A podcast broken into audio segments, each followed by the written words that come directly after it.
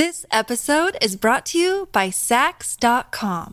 At Saks.com, it's easy to find your new vibe. Dive into the Western trend with gold cowboy boots from Staud, or go full 90s throwback with platforms from Prada. You can shop for everything on your agenda, whether it's a breezy Zimmermann dress for a garden party or a bright Chloe blazer for brunch. Find inspiration for your new vibe every day at Saks.com.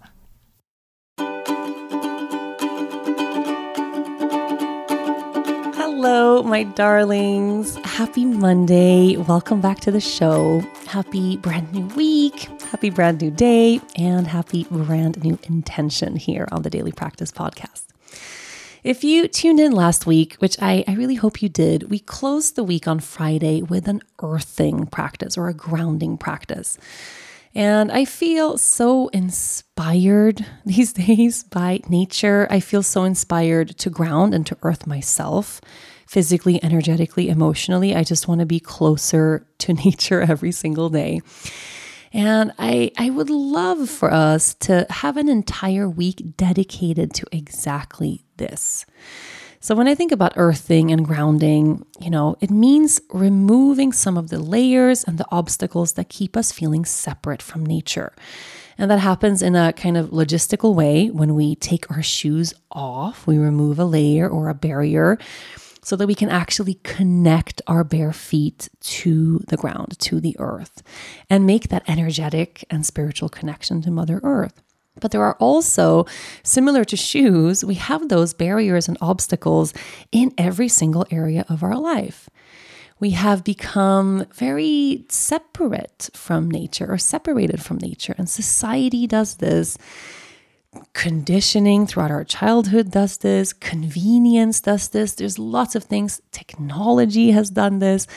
There are so many ways that we separate ourselves from our true primal wild nature. And the benefits of rewilding ourselves a little bit, of coming back to that deep connection to the earth, they are just endless. And the more I move in that direction, the more I feel like rewilding ourselves could actually be the solution to the majority of our problems and anxieties in our day to day, modern, very busy life. This episode is brought to you by Saks.com. At Saks.com, it's easy to find your new vibe. Dive into the Western trend with gold cowboy boots from Staud, or go full 90s throwback with platforms from Prada. You can shop for everything on your agenda, whether it's a breezy Zimmermann dress for a garden party or a bright Chloe blazer for brunch. Find inspiration for your new vibe every day at Saks.com. So, we are going to set an intention this week to go a little primal. How do you feel about that? I feel really good about that. And I'm really excited to share some practices with you there too. So, this week, I will tap into my primal nature and rewild myself to remember my connection to the earth. This week, I will tap into my primal nature and rewild myself to remember my connection to the earth. Take a moment and just see what's stirred inside of you from this intention, how it resonates have you heard the concept of rewilding? How do you feel about the idea of tapping into something a little bit more primal? Is it scary? Are you longing for it? Is it exciting? Just hold that a little bit, and maybe some things come to mind and to heart right away that you would like to invite this week, or shift this week, or let go of this week.